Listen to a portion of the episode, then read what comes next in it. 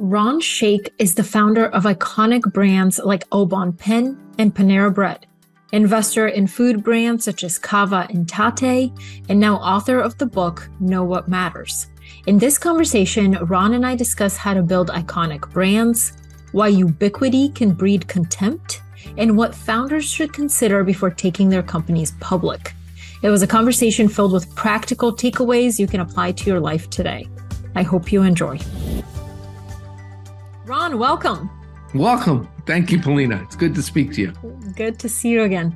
Um, okay, so I want to start with few people may know that your entrepreneurial journey kind of started with a cookie store um, mm. and you weren't exactly the type of guy who thought you could ever be interested in business so can you tell me about uh, how you became an entrepreneur yeah i mean i really was much more driven to help change the world that was the fuel of my change the life. world in what way? Um, they have an impact um, mm-hmm. to make this a better place. I grew up in the anti-war movement, um, the time of social change, and I thought people who were making a difference in the world um, were the people that were part of that change, and I wanted to be a part of it. I, I got to, to to to college, and um, I was treasurer of the student body. Tossed mm-hmm. out of a local convenience store. I walked back and said, "You know what? What are we putting up with this nonsense for? Let's open our own nonprofit convenience store. And you were and, tossed out because they thought you were shoplifting? Hard to believe. Yes. And ironically, I ended up on the board of that company 10 years later. But but yes, they threw us out. And it was just a heavy security presence. And I came back and I said, we're going to open our own nonprofit um, convenience store. And and it was we, I taxed the student body sixty thousand dollars there was mm. nobody to run it, so I decided to run it. I took the summer, built it. All I can tell you is for for a kid from New Jersey who can't dance or sing, it was the most creative thing I ever did in my life. It was like a live performance art, and and I loved it. I loved that creative process of of figuring out how to get that store open. I loved the mm. process of running the store. I love the process of hiring, and it set off a a a, a challenge in my life of what am I going to do? Um, mm-hmm. Am I mm. going to do business or am I going to do politics? And over the next five to ten years, that that got pulled apart. And what I what I came to conclude, Polina, and and and I think it's it's very interesting is all roads lead to the same place. Everybody obsesses on well, what's the path one should take? Should I take a business path, a political path? Um, and in in reality, when I was doing business, I always thought of it in a political context, the sense that yeah. a business is a small society. And it's one place where the leader gets to influence that society and define it. Tax policy is equivalent to compensation. What do you mm. reward? What don't you? Um, you know, why does one system work better than the other? I know you come from Bulgaria, your family mm-hmm. immigrant. What what was it about that process um, and what was it about Bulgaria and how that system worked versus another. On the other hand, I can also tell you that that that when I did, um, frankly, politics, I was always the business. I was always the strategist, and so my life played out. I did the general store. Uh, I got an opportunity to go to the Harvard Business School. I went because they didn't accept me as an undergraduate. Uh, I came out of there. I looked at doing political campaigns. Went to DC and ran um, uh, a political consulting firm, uh, worked in it, and um, I also helped a number of organizations go into business. Mass Fair Share, I helped them raise money. On the other hand, I had this opportunity to open um, a, a, a, a, cookie store. I had worked in, mm-hmm. in, in in in the cookie business, and and I couldn't lease a space for a cookie store. And somebody called me and said, you know, uh, I have a jewelry store inflation is roaring. It was 20% in 1980. And oh, wow. hard to believe, imagine those days, but inflation was 20%. We want to consolidate our inventory, the jewelry. Would you like to lease our 400 square foot store? And nobody would lease me space for, for two years. And I, I, I chose to lease that space and I created a cookie store, that 400 square foot cookie store. Six months later, I merged with another company called Au Bon Pain. Au yes. Bon Pain became my licensee. I, I, became their licensee. Excuse me. I became. Wait, and can licensee. you share how much you? Oh, because you merged. You didn't buy it outright. well, what what what what occurred was I they were supplying uh, about six months into running my cookie store. I had fifty thousand people a day going by before twelve noon, but nobody bought okay. cookies, right? Mm. You know, and and so I decided to put in another product. I put in French baked goods. I became their licensee. I had a right to use their wow. name, and they provided the product. As an operator, any operator knows which of their vendors are any good. The reality is that these guys were utterly out of control. Sometimes they delivered, sometimes they didn't. Sometimes they billed me, sometimes they didn't. To this day, I'm sure I still owe them money. Um, they were that that far out of control. And I thought to myself, this is a powerful opportunity to take what I had learned. I had worked for a chain of cookie stores for a year after business school, to take what I'd learned in the cookie store business and apply it to French bakery. And that led mm. to putting these two companies together. Myself, we we we essentially merged them. My one store, they're three. I got 60% of the company.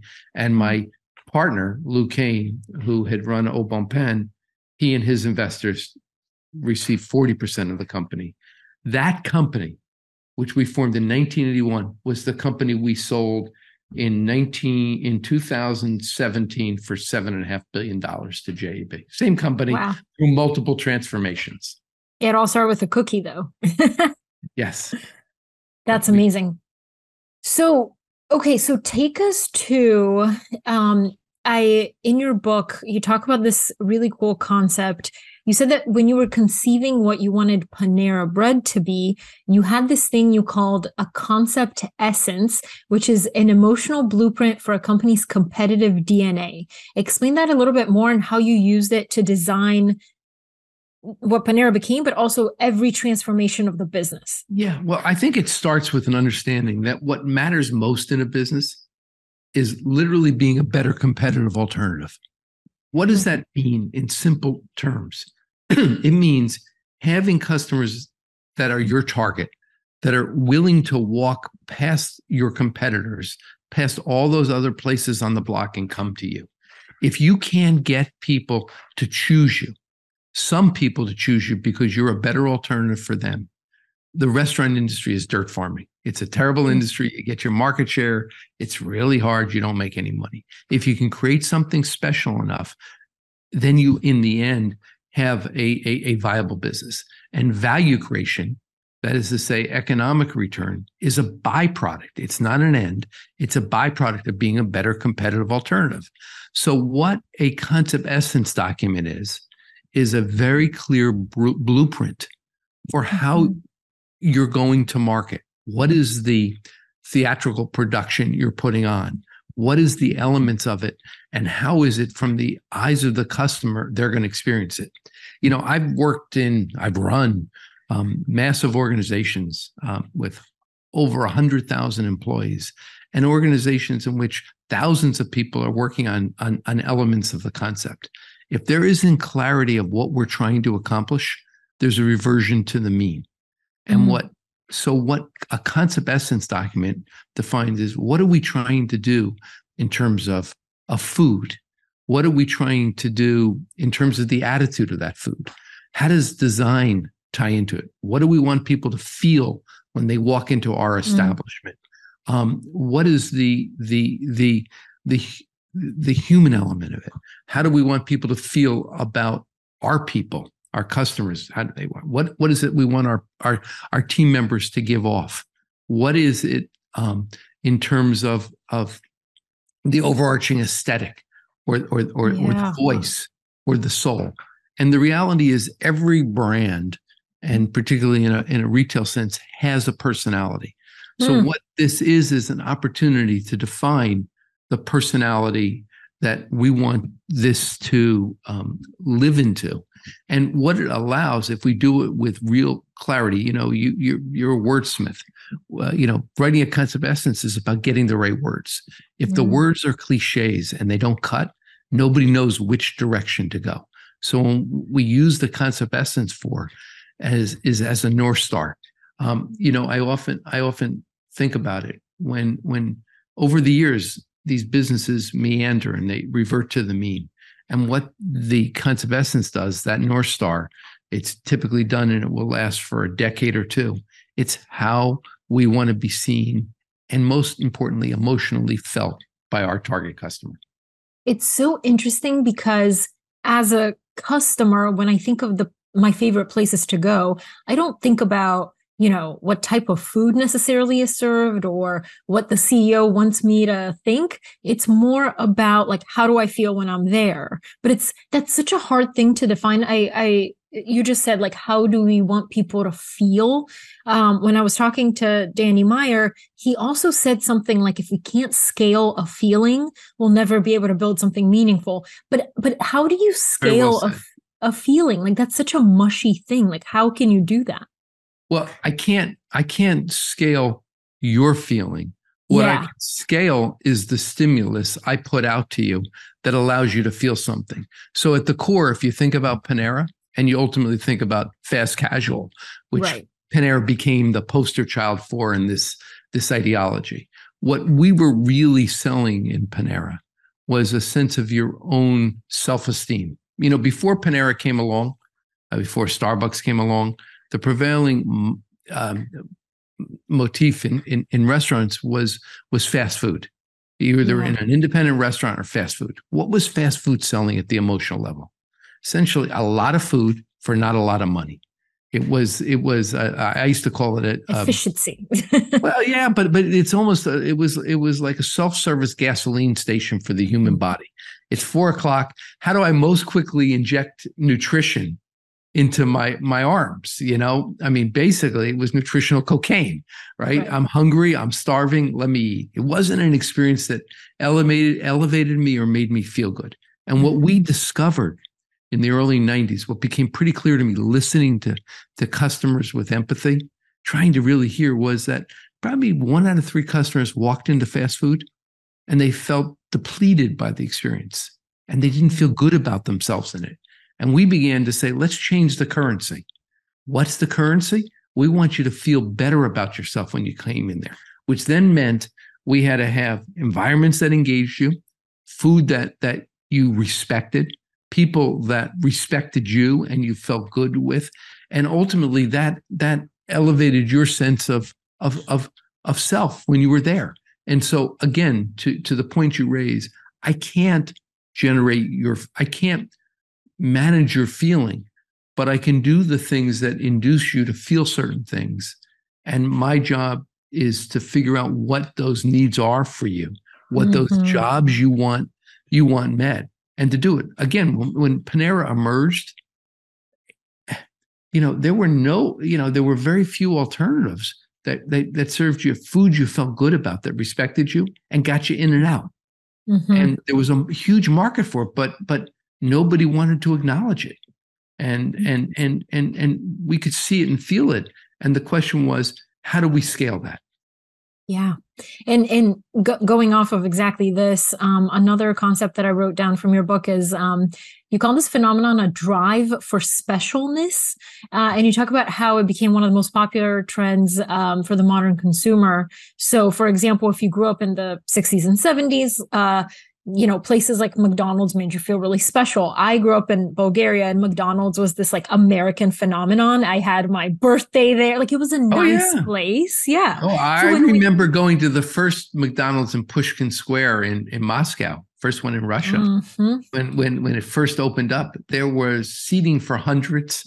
There were thousands Clean. of people in line. Yeah, it was a cultural phenomenon. It was it was incredible. And and my dad was obsessed with America. So this was like the most special thing we could do. Um, but then when we moved to Atlanta and I went to a McDonald's, I was like, this is not the same feeling at all. right, right. Um, so so for well one one one element to that, if I may interrupt yeah, you. Yeah, of course. Is ubiquity breeds contempt. So Ooh. when when when McDonald's showed up in in Bulgaria, it was a huge deal. Right. It was special. But when there is a McDonald's on on on every corner. It's not very mm-hmm. special. And frankly, it no longer represents American culture as it did to you as a young Bulgarian. Mm-hmm. It, it, you know, and and so your feelings are different, but you're getting to the very core of of this, which is which is helping people, creating the kind of of of experiences both with human. You know, this is theater, and and it's 3D live performance theater, and and we're casting people into it. We're we're we're we're using food as sort of the props, and we're giving people a um, um, a set of stimuli or, or or such that they have a set of experiences, and not the least of which in, in many of our modern establishments today, what we're trying to build at, at Act Three is we're creating environments people want to sit and socialize, connect. Yeah. You know, humanity. But but but but at any rate, go ahead. I'm sorry. No, no, it's so interesting how it's like kind of all cyclical. It's like you know, first people wanted to linger, then they wanted to get in their uh, car and drive through and just not be in the restaurant at all. Now it's like a comeback to like, I want to linger, I want to enjoy time with my friends in person. It's yeah, so fascinating. The, the, the, one thing I would say is, and and you asked me about the drive for specialness. Yeah, one of the most important searches that that I have always been on is is is trying to listen to and read the consumer and try to figure out mm-hmm. today what's going to matter tomorrow. And and what i'm always looking for is how do i separate the the wheat from the chaff? How do i sig- separate the signal from the noise? What is the deeper trends that are playing out over over a decade or multiple decades? Not what is hot and fashionable today that will be gone tomorrow and i think you're probably trying to understand what's the the through point um, in in in everything you write you know, you're trying to understand what's the deeper trend. And what we discovered in the early 90s was a powerful, powerful trend that was the the that, that actually led to fast casual. Ultimately, mm-hmm. post World War II, all products in America, uh, pre World War II, all products in America were made locally. Post World War II, American corporate America took off, and between uh, the 1950s and the early 90s, every major consumer category was consolidated. There was usually one, two, or three brands that had 90% or 90% or more market share collectively, and they competed based on advertising dollars and shelf space. That was the nature. By the early 90s, people began to wake up in America and say, My God, everything's the same. I want to feel special in a world yeah. that isn't special and you began to see it play out in categories. You saw it in coffee, you know, in coffee. You saw it with Folgers and Maxwell House, and you began to see that lent itself to specialty coffee, to Peet's. You saw it mm-hmm. with um, with beer. Anheuser Busch and Miller, good friend of mine in Boston, Jim Koch, created Samuel Adams. It was a reaction to, to, to these mass marketed beers. He was doing it the way his grandparents did it in a local brewery, no chemicals, doing it right.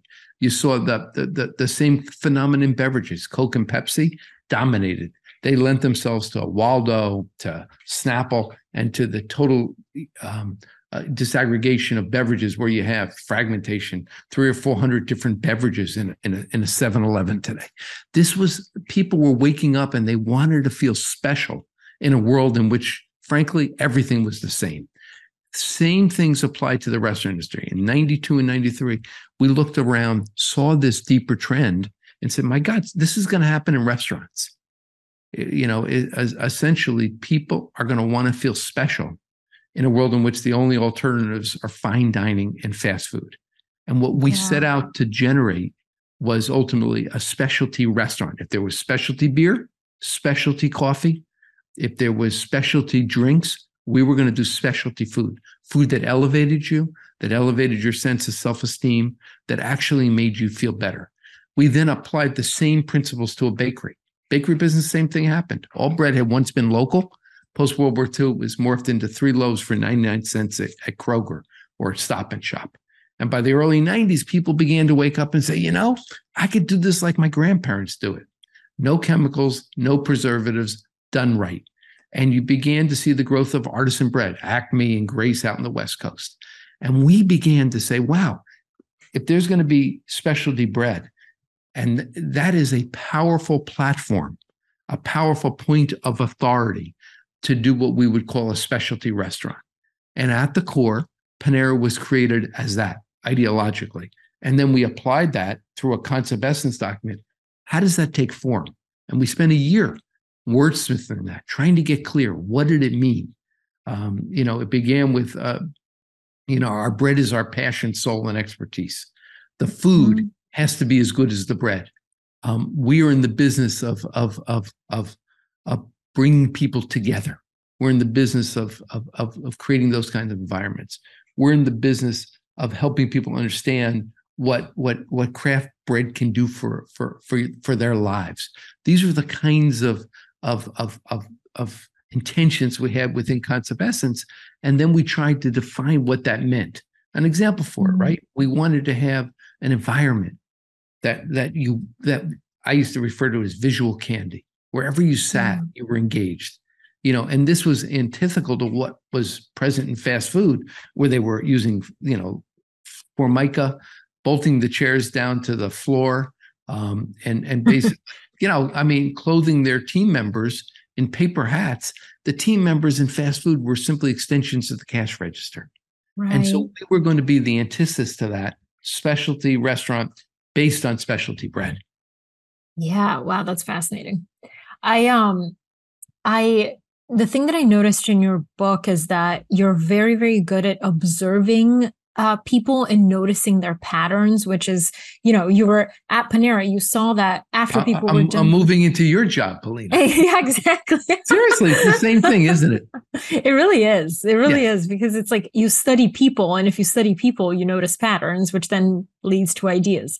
Um, but fun fact for everybody Ron, I recently found out, has been a long time profile subscriber, which I appreciate. One of the original ones. One of the originals. Left. Yes. Um, so, uh, so okay, so you were at Panera and you saw people. Okay, we're done with our meal, and we're still lingering and either talking with coworkers or or moms or meeting with other moms. They just wanted a place to linger. Um, as the CEO of a growing company, how do you make sure that you spend your time on like the high level, high impact, thorny problems while also staying close to the action on the ground um and and being involved in the day to day like when i was when i was thinking about that is isn't that nearly impossible can do, don't you just have to pick one or the other not at all so so before we answer i want to go back to something else you yeah. said and and i think it's really important a, a, lot of what you do with the profile is you study people mm-hmm. and the choices they make and why and you then essentially elevate that to generalizations um, that either you make or your readers can make that have broader applicability. To me, that's actually what we in business do all the time. It's trying to read and actually not read, it's trying to listen to, intensely listen to, walk in the shoes of our target customers and trying to extract from that what is the job they want done they want they want to hire somebody for and then extract from that the generalizations about what's going to matter tomorrow and most importantly tomorrow. And that's mm-hmm. really the process of discovering today what's going to matter tomorrow. And often you can you can you can look at other industries and transfer from that other industry the generalization and use it within your business or industry. I think the same thing occurs in life. I mean we look at other people's lives and their their both their successes and their mistakes. And we can then use those to extract generalizations that we can transfer over into our own experiences in our own life. You summed so, up the profile perfectly. yeah. I mean, I think we share that.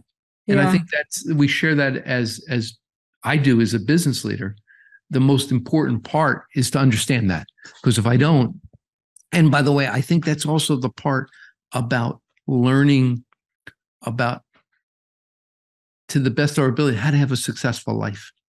To to try to figure out what what what works and what doesn't. So so you asked me a question you know how do you you find time to do that to listen mm-hmm. and at the same time deal with these larger issues? And i guess i would say to you that they are both fundamental to the leadership of an organization. I don't care whether you're the president of the united states or you're running a, a, a three employee um, dry cleaner around the corner. If you don't start with empathically listening and understanding what people are hiring you for, what they want from you, if you don't understand that, you're not going to be able to get it done. If you're the president of the United States, what is it that that that your voters, your target consumer, you know, what is it that that they want from their leadership What is it, you know, that that you know, I think it's it's it's one of the challenges in this country with our division. But but but what is it we want our our leaders to fulfill? And and on the other hand, once you you've gone through that process of empathetic listening, as the leader, you've got to decide what fundamental bet you're making that are really going to matter. Let me see if I can share with you by way of yeah. a story and use politics. Yeah, I would love that. Look at look at the presidents of the United States. They they're they're they're they're active 18 hours a day. But in the end, they get remembered for one, two, or three things. You can think back to to to, to Bush in 9-11, his reaction to that. You can you can march forward and you can look at at at, at Obama and, and Obamacare. You can you can think about Trump and and maybe it's COVID, maybe it's January 6th. You think about um, Biden. I don't know what it's going to be. Maybe it's going to be Afghanistan. Maybe it will be um, Biden economics. But but it's the same in a company.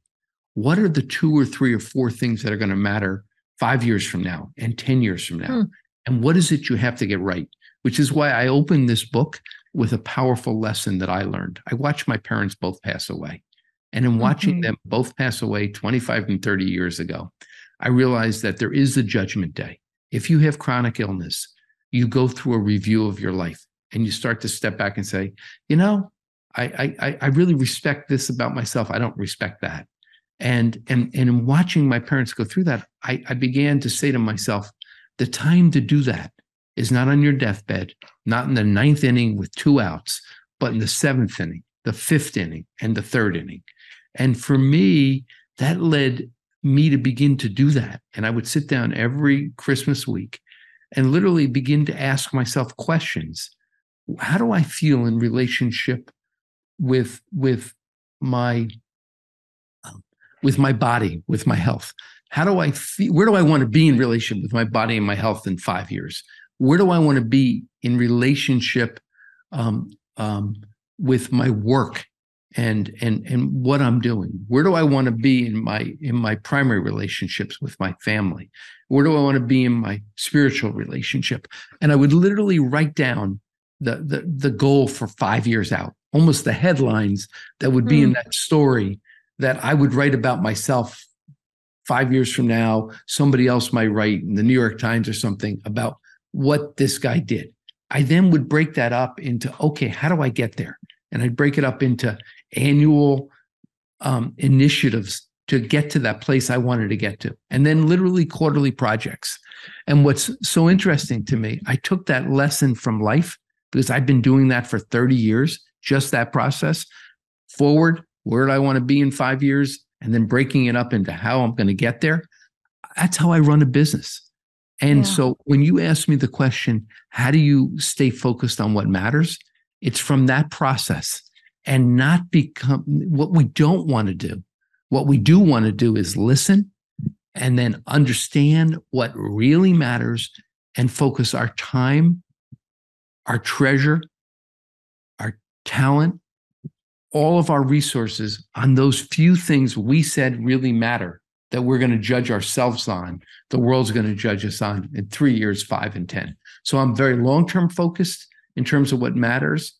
I'm also trying to stay very close to to to listening. And relative to listening, I want to add something else. I would spend, I still do, I'd spend, I don't know, 30, 40% of my time in my restaurants talking to customers, talking to people that mm-hmm. were team members. And you know, when when when the CEO of a of a hundred thousand employee comes in, everybody gets excited. And yeah. you know, you know it's a whole ceremonial thing and and i often would want to go where people didn't where couldn't didn't know who i was or slip in and and but most importantly it wasn't undercover boss it was something different i was there not to check up on on my team members and not to check up on my stores i was there to check up on myself because mm-hmm. when i mm-hmm. went into a restaurant i was trying to figure out how did we impact our people at the front lines? How did all these initiatives we had within the company impact our customer? And so that was the process that we were really focused on. And I, I kind of love that because it's a it's a um, concept essence for everything in your life. It's not just business. You can apply it to your personal life too.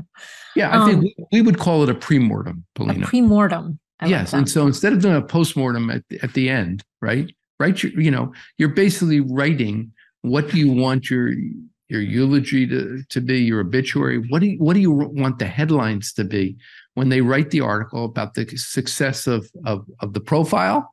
When mm-hmm. they write the mm-hmm. article about the success of your business? When they write the article about the success of your life?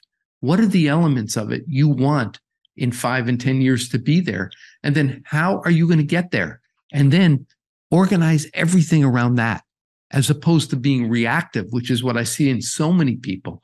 They are simply yeah. reacting to the stimuli coming at them and the pressures they have. And, you know, I often see in our industry, my competitors are all looking sideways mm-hmm. and they're all mm-hmm. following what everybody else does. I want to look at them and say, no, you're looking at the wrong direction. Look forward and figure out what you need to be, who you need to be to accomplish what you want.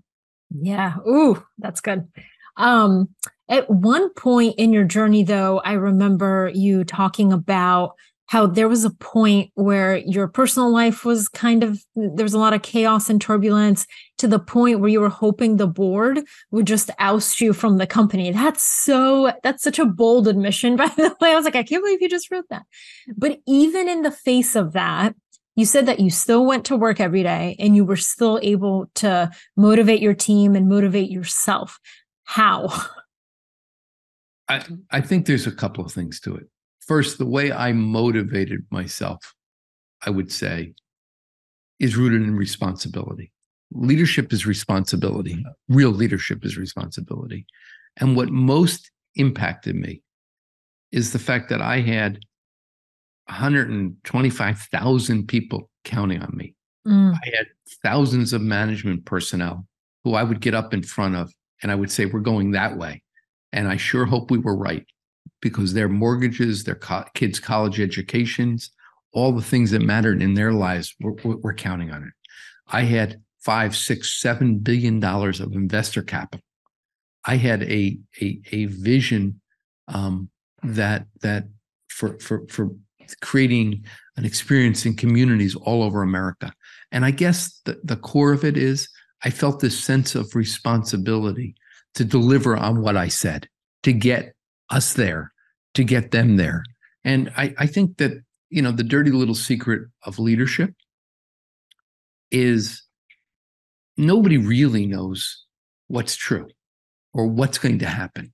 But at some point, you have to get up and help guide people. You have to get up and say to people, okay, we're going this way and why.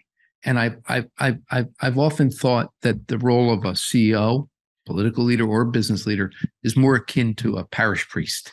And by that I mean that a, a role we play is is is trying to create meaning, helping people understand where we're coming from, where we are at this moment in time, and then based on the choices they make, where we will end up, and trying to paint um, a, a, longitudinal picture for them um, that that helps inform what's going on and and and I I I want you to to know this. Um, you know, you talk about the pain of leadership. It's one of the things I wanted to talk about in this book because anybody who tells you it's not true doesn't understand.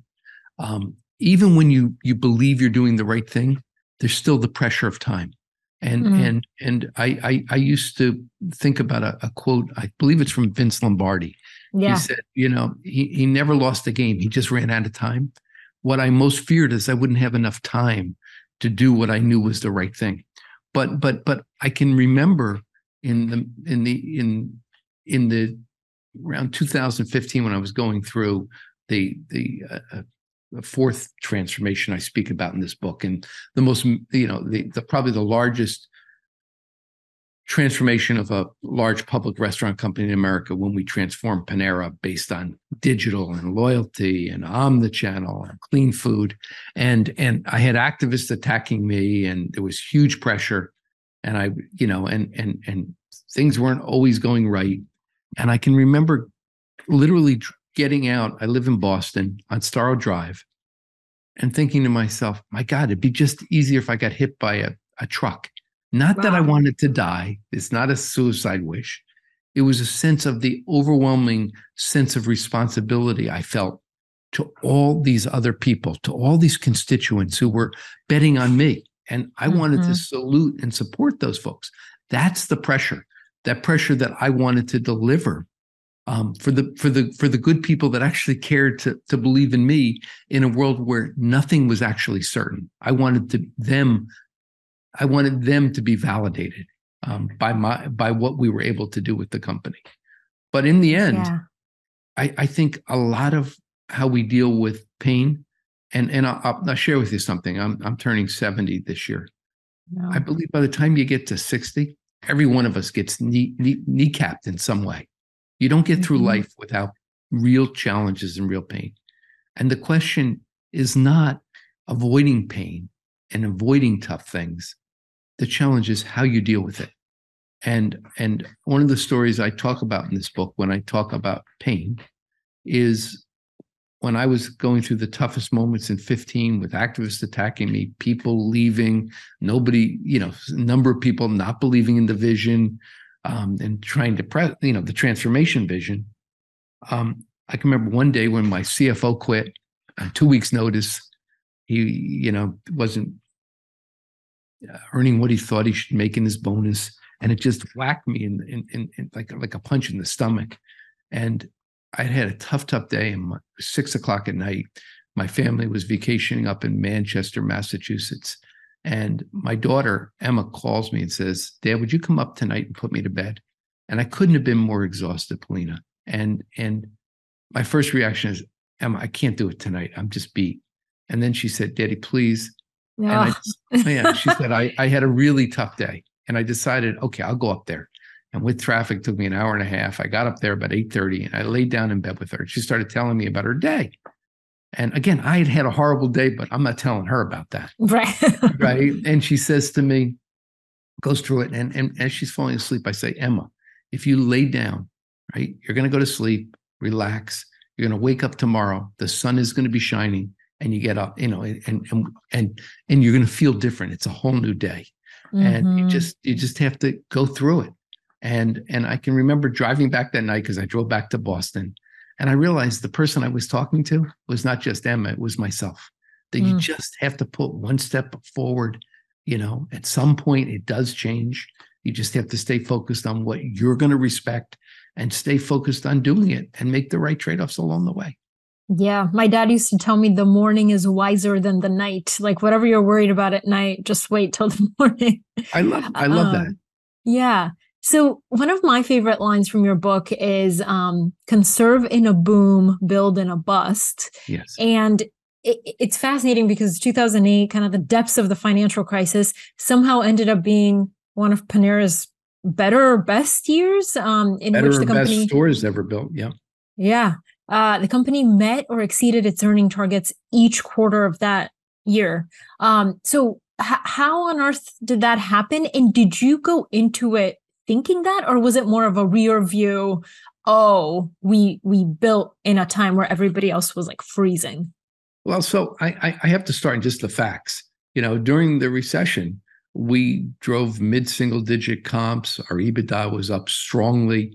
Our stock was up strongly um, uh, through that process. And and and i guess the roots of it is what i would i would i would suggest is a very contrarian nature how i think if everybody's going one way, I want to challenge yeah. that and say why. Maybe there's a better path. And I don't want to get trampled by the elephants in the herd. So I'm always looking for that. And I can tell you that industry as life is filled with people that are reacting to what everybody's saying today. And the trick is to get above that and figure out where you're trying to get to tomorrow. Hmm. And so that's the nature of a contrarian.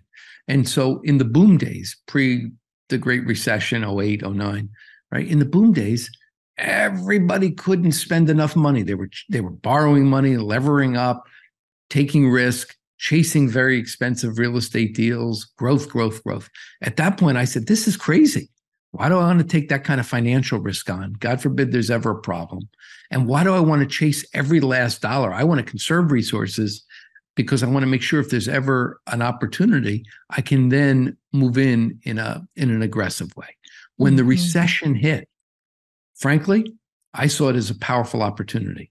At that point, all of my competitors were running around public companies and and and their sales were declining, they're flattening out, and they were ripping costs out of the P&L.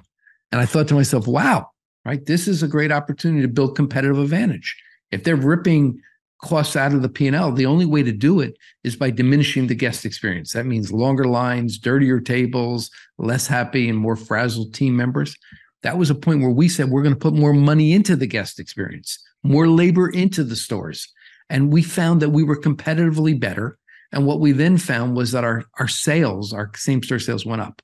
Similarly, if if during the boom days we had slowed down the growth because everything was very expensive and crazy, when the recession hit, we still had a great concept. At that point, I did exactly the opposite. I increased the growth rate. Growth rate. I think we went up 150 to 200 percent in our growth rate. Um, Mhm. Literally, real estate costs came down because real estate is is priced on a spot market basis, but it can last for for 15 years. Our real estate costs came down, development costs came down, opportunities went up. We increased materially the growth rate, and those stores we built during those times were the highest return on investment stores ever built in the company. The key is understand the context. I Yeah. cannot. A very interesting point, Lena. People, you know, often ask me as a public company CEO. I ran it for 27 years. You know, how do you respond to to eh, to inflation? How do you respond to recession? How are you going to respond to this change in the law? My answer is typically, I I I I'm not going to control those things. Right. What I can control is my reaction, and I know my job is to figure out a better adaptation to whatever's happening than my competitors. So my job is not to somehow understand or infer what what what the marketplace or the world is doing. It is to understand how to build a better competitive alternative and do a better job for my guests. When that happens, the byproduct always is a, a is Yeah. value creation. It's fascinating how constraint almost always breeds creativity, whether you like it or not. Well, I think Um, it's true in every organization, isn't it? Yeah. mean, and- Yeah, right? Too much resources makes it too easy. Um, and we don't make the hard choices. And we as Yeah. humans, by our nature, procrastinate and put off the hard decisions. And in in in some ways, what I tried to do and what I'm trying to do in all of our investments today is build large companies that think like a small company, not small companies that think and act like a big company. Um, and and and and and bring to it all the the detriments of of that kind of um, invincibility. And and I want to talk about uh, just briefly about one of those companies. You're a very very early backer of Cava, which went public this summer when everybody else said, "Oh no, we're not going to go public. This is a horrible market." Cava still did, Yes. and it went well. So why did it go public then? And what are some questions that you recommend startup founders or, or founders that are thinking about going public should ask themselves before making that decision? Yes. So so going public was great for Cava because Cava was right to be a public company.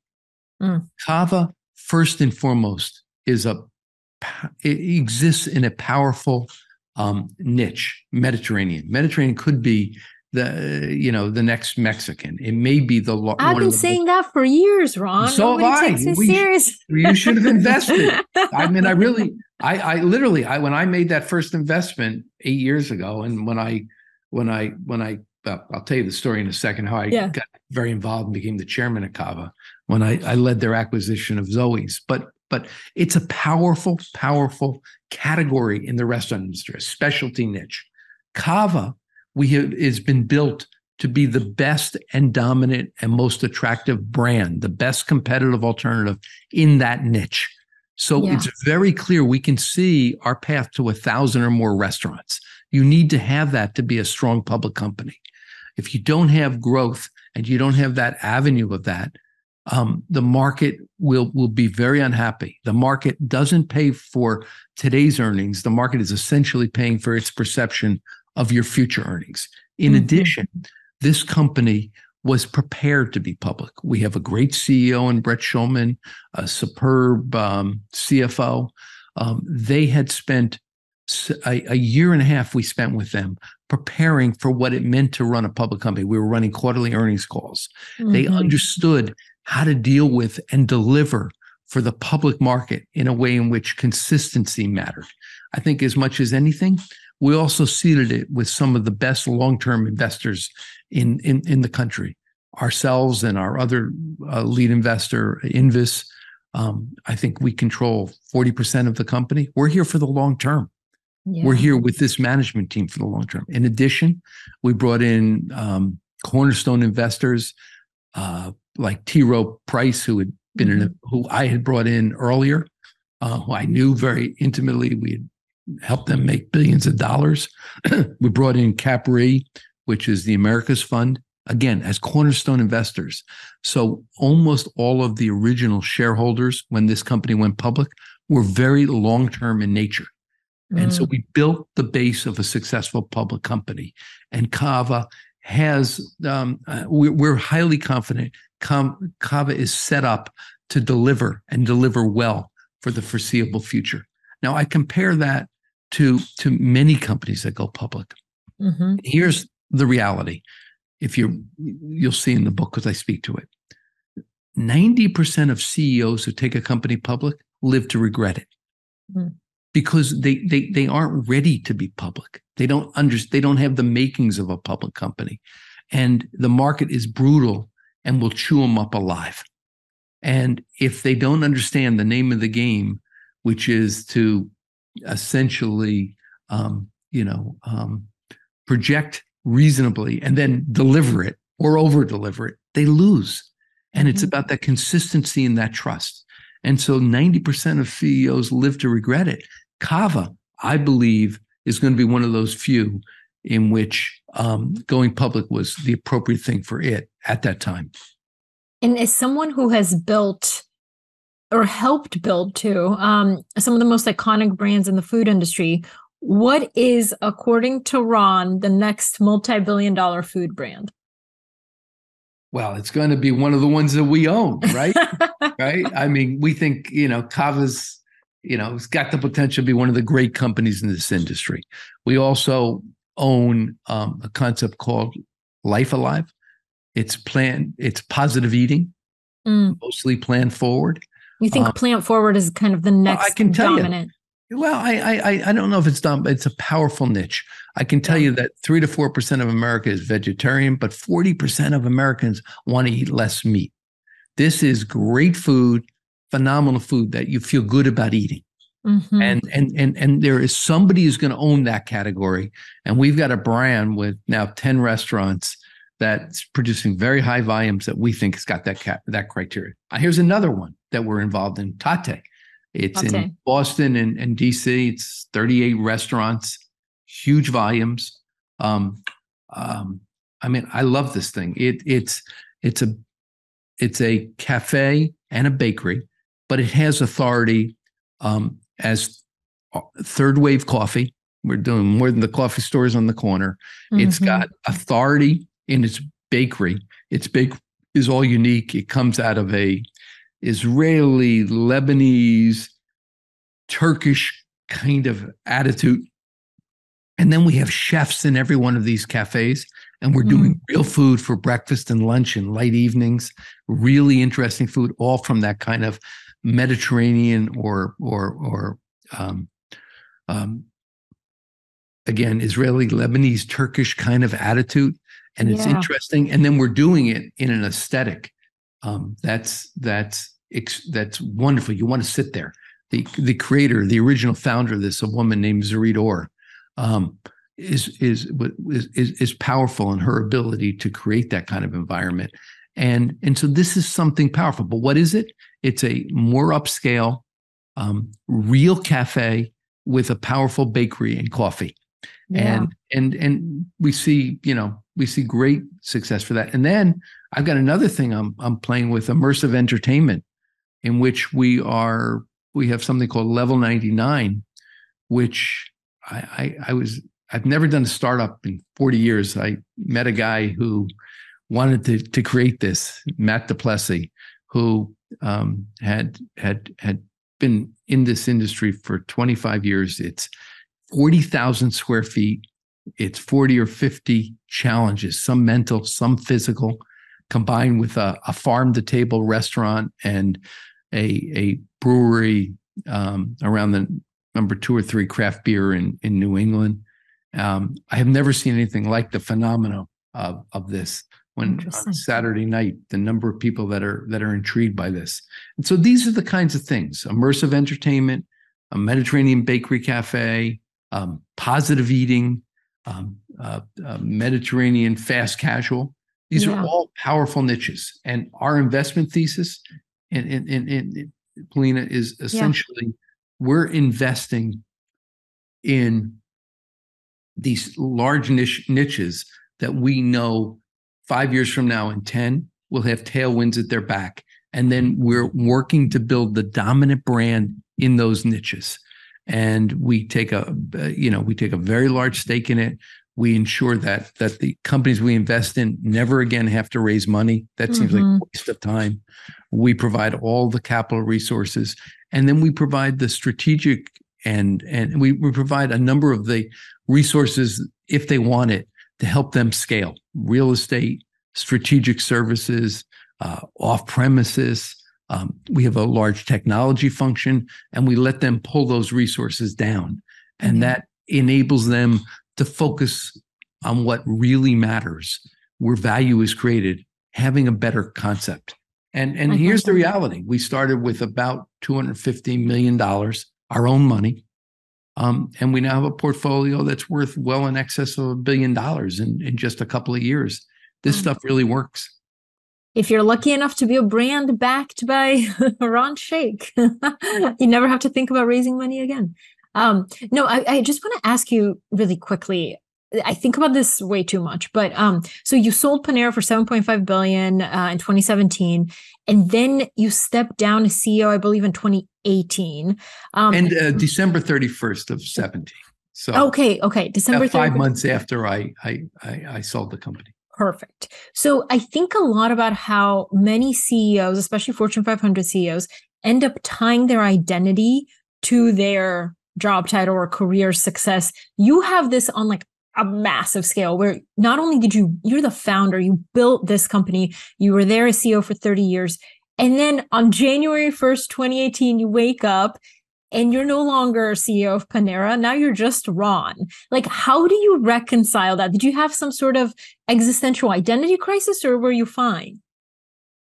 Well if i'm really honest with you polina uh, you know I, I am not sure i solved it so well. Uh, you know I, or, or, or resolved it. I eight weeks after I stepped down as CEO of Panera, I went yeah. to Brett Schulman, the, the CEO of Cava, and I proposed an idea to him. I said, There's this company, Zoe's, which is also in the Mediterranean space, a public company five times larger than Cava. And those folks at Zoe's had come to me to help them figure out how to fix their business, how to make it better. And I said, and I thought to myself, you know what? The guys at Cava, the the guys that had founded Cava, Brett and his his co-founders, they were running a far better concept than Zoe's. Mm-hmm. They were much better at being able to bring the concept skills, the food skills, and fix Zoe's than I would. And I said to him, Brett, I got an idea. Let's go buy Zoe's five times larger than you are, right? And convert all of those into Cava. And you will end up being in almost a hyperphase kind of way, the dominant brand in this category. And he looked at me like I was crazy. This was eight weeks after I stepped down for Panera. And he said, Well, you got to go convince my board. And he said, By the way, would you join my board? I said, All right. Right. And before I even attended a board meeting, I had to sell them on this idea of acquiring this company five times larger. I have mm. to tell you, I profoundly respected the board of Cava. They saw the wisdom of this. They supported it. Didn't hurt that I agreed to help basically drive the financing of it and and and and bring the the capital in to allow them to make this acquisition but we made that acquisition and as brett put it one night he went to bed he had 50 restaurants And the next morning he woke up, he had the dominant brand in in in, in Mediterranean. He had 300 restaurants. Wow. He just had to fix them. And he went and did it. And obviously the sales went up dramatically. The brand, um, like flowers blossoming in the spring, became national in 24 different states. And, and that strategy actually worked. So I'm not so good. Right. I then I, you know, and I then spent um, you know, I then spent um, a fair bit of time um, supporting Tatte. I had originally bought Tatte for Panera, and as part of my my my exit mm. agreement, I I took um, Panera's interest I, out of out of Panera, and I I took that into Act Three, our our investment vehicle. I had this involvement with Life Alive, and I was back off to the races. And it's an interesting question, Polina. I'm 70. And I'm really asking myself the question, you know, and I ask it in this book in the end of it, you know, um, why am I still doing this? Because I'm still executing transformations, you know, yeah. and, and listen, I haven't, since the day I, I stepped down from, from Panera, I haven't taken off more than a week. And, and, you know, the last, these last five years have been really intense, a lot going on. I, I went through a divorce in my personal life um, a lot going on in in in you know more broadly.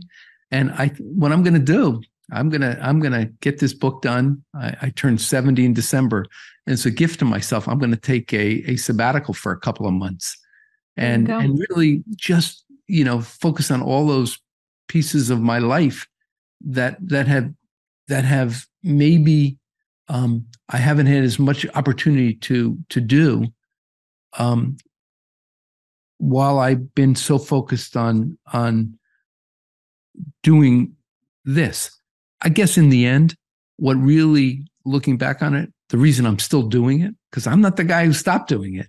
Yeah. Right? What, what I really love doing more than anything else is figuring it out.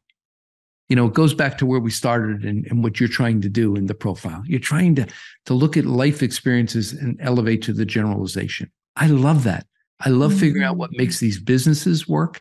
How do you how do you uh, evolve and really deliver for a target customer? I absolutely love watching the people in these organizations grow. There's a better way to run these companies. We actually, I think, know that. We have a game plan for that. And it's um, amazingly fun, challenging, but to, to actually figure it out and do it. And so, you know, for me, it's like like like my hobby. It's like that's you know, awesome. Enjoy. Yeah. And my final final question is: What does the word success mean to you? How do you define it?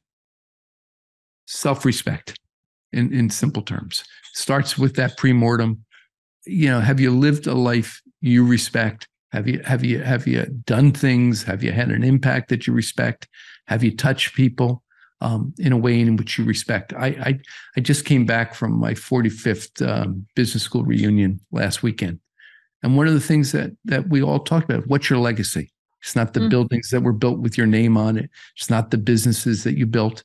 Your legacy is the people who you touched, and your legacy is the people you've touched and helped them think about things in a different way, and then gone on and done great things in their own right. And I'm, I, you know, I, I feel so good about the number of people that write me and say, you know, Ron, you fired me, but I learned more working with you than than any other experience.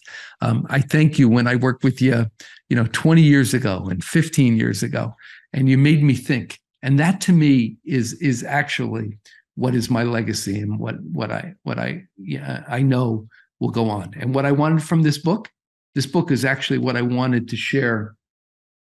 Um, yes with the world yes with entrepreneurs yes with the next generation of of fortune 500 ceos how you do it but most importantly i wanted it for my kids i wanted to to have an opportunity to put in one place the lessons i've learned at least about business and and and and, and share with folks about how you actually do this.